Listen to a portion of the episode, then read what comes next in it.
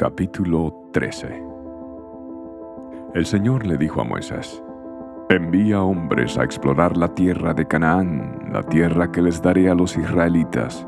Envía un jefe de cada una de las doce tribus de sus antepasados.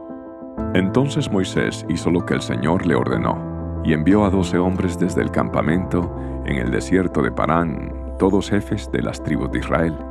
Estas eran las tribus y los nombres de sus jefes Tribu de Rubén, jefe Samúa, hijo de Sacur. Tribu de Simeón, jefe Safat, hijo de Ori. Tribu de Judá, jefe Caleb, hijo de Jefone. Tribu de Isaacar, jefe Igal, hijo de José. Tribu de Efraín, jefe Oseas, hijo de Nun. Tribu de Benjamín, jefe Palti, hijo de Rafú. Tribu de Zabulón, jefe Gadiel, hijo de Sodi, tribu de Manasés, hijo de José, jefe Gadi, hijo de Susi, tribu de Dan, jefe Amiel, hijo de Gemali, tribu de Aser, jefe Setur, hijo de Micael, tribu de Neftalí, jefe Nabi, hijo de Babsi, tribu de Gad, jefe Jeuel, hijo de Maki. Estos son los nombres de los hombres que Moisés envió a explorar la tierra. A Oseas, hijo de Nun, Moisés le dio el nombre de Josué. Moisés envió a los hombres a explorar la tierra y les dio las siguientes instrucciones. Vayan al norte a través del Negev hasta la zona montañosa. Fíjense cómo es la tierra y averigüen si sus habitantes son fuertes o débiles, pocos o muchos. Observen cómo es la tierra en que habitan. ¿Es buena o mala? ¿Viven en ciudades amuralladas o sin protección? ¿A campo abierto? ¿El terreno es fértil o estéril? ¿Abundan los árboles? Hagan todo lo posible por traer muestras de las cosechas que encuentren.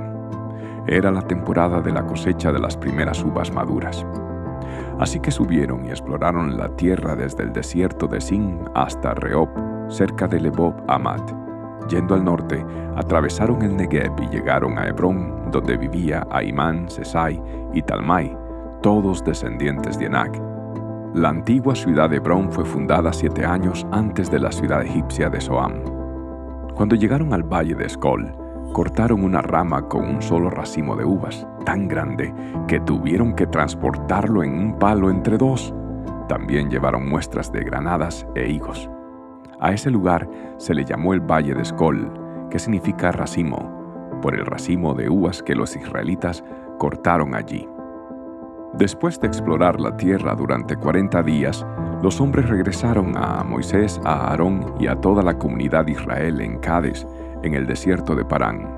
Informaron a toda la comunidad lo que vieron y les mostraron los frutos que tomaron de la tierra. Este fue el informe que dieron a Moisés.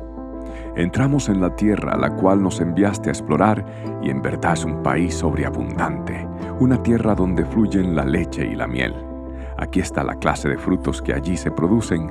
Sin embargo, el pueblo que la habita es poderoso y sus ciudades son grandes y fortificadas. Hasta vimos gigantes allí, los descendientes de Anak los amalecitas viven en el Negev y los hititas, los jebuseos y los amorreos viven en la zona montañosa. Los cananeos viven a lo largo de la costa del mar Mediterráneo y a lo largo del valle Jordán. Pero Caleb trató de calmar al pueblo que se encontraba ante Moisés. Vamos enseguida a tomar la tierra, dijo. De seguro podemos conquistarla. Pero los demás hombres que exploraron la tierra con él no estuvieron de acuerdo. No podemos ir contra ellos, son más fuertes que nosotros. Entonces comenzaron a divulgar entre los israelitas el siguiente mal informe sobre la tierra. La tierra que atravesamos y exploramos devorará todo aquel que vaya a vivir allí. Todos los habitantes que vimos son enormes. Hasta había gigantes, los descendientes de Anak. Al lado de ellos nos sentíamos como saltamontes y así nos miraban ellos.